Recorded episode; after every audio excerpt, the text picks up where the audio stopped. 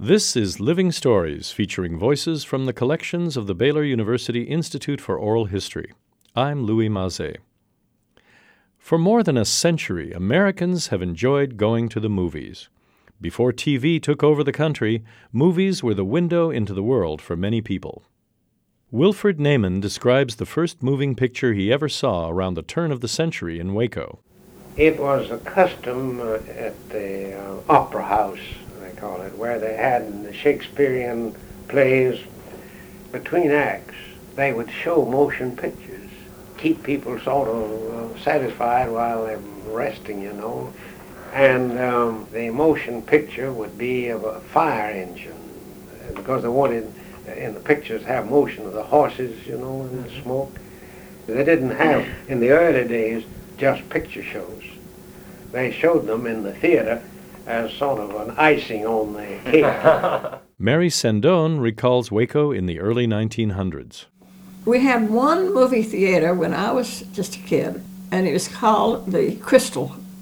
And that's where I saw my first movie, and it was an Indian story. It was done in brown, sepia color. Mm-hmm. All I can remember seeing Indians running up and down the mountains and the soldiers chasing the Indians. Joe Ward Jr. of Waco describes going to the movies in the 1920s. There was no sound, and every theater had an organ.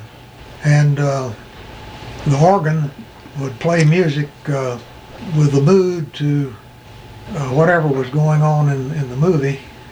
And my first introduction to classical music was uh, the William Tell Overture, which was always played when the cavalry was on the way to rescue the wagon train from the Indians. R.G. Medeiros recalls the routine she shared with her cousin in the 20s and 30s in Waco. My grandmother, she'd give us this here dime, a nickel, whatever it was, on Saturday, and we'd go to the Cowboy, was on at the Fox Tom Mix. For nearly two decades, The March of Time was shown before movies and kept Americans abreast of international news. Robert Feather of Dallas tells about watching the newsreel during World War II at a theater in Springfield, Missouri. They showed a clip, and my dad, as chaplain, was speaking to a group of, of soldiers. And I got up and left and went to the telephone and payphone and called my mom and told her. Took her the next night to see that. Ina Billups remembers going to the movies as an African American in Goliad, Texas in the 1940s and 50s. We had to sit upstairs, and they had would bring in live entertainments. I saw Gene Autry on stage with his horse, Rex Allen, a number of them. And then there was a time where they had, on Wednesday nights, I believe, they would show Spanish movies. It's all Spanish. And we'd go anyway just because there was nowhere else to go. Movie theaters today are struggling as they must compete with less expensive and ever increasing internet options.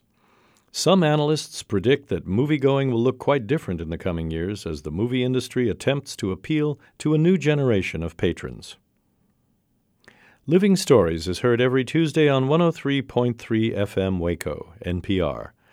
For full transcripts of the interviews featured in this segment or for more information about the Institute for Oral History, visit baylor.edu/livingstories.